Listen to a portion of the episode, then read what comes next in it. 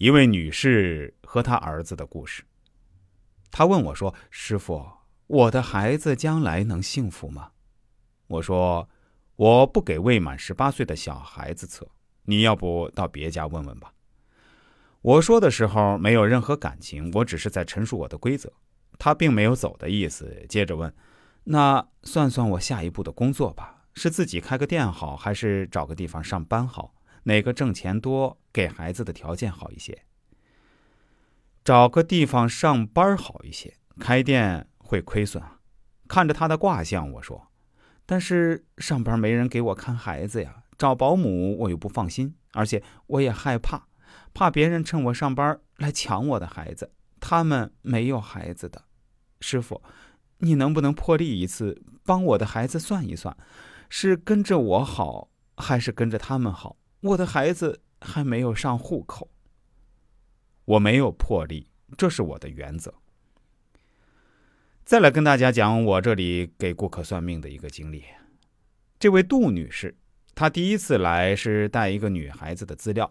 说别人给自己的儿子介绍了一个对象，让我给看看合不合适。算后我说还可以。杜女士乐呵呵的回去了。大概过了九个多月，杜女士又来了，完全是质问的语气，说看走了眼之类。我说怎么了？哪些地方走眼了？在杜女士的叙述中，我大概知道了事情的始末。一二年的时候，她给儿子买了房，儿子的名字。贷款二十年，月供三千二，每月儿子出一千二，他出两千。这个女孩是亲戚介绍的，她爸爸是开厂子的。一来二去接触之后，结婚提上日程。于是，在两家见面谈订婚的时候，杜女士提出房子问题。杜女士希望女方将剩下的贷款付清，然后房子上写女方的名字。杜女士认为自己的要求合情合理。注意了，男方首付只有三成，月供才还了一年，这意味着女方要还六成。谁想到女方父亲经商多年，四两拨千斤的说房子不用写女儿的名字，因为我这边也给女儿买了房子。既然不写女儿名字，那么希望所有的房贷都由杜女士负担，因为小两口的工资是共同支出。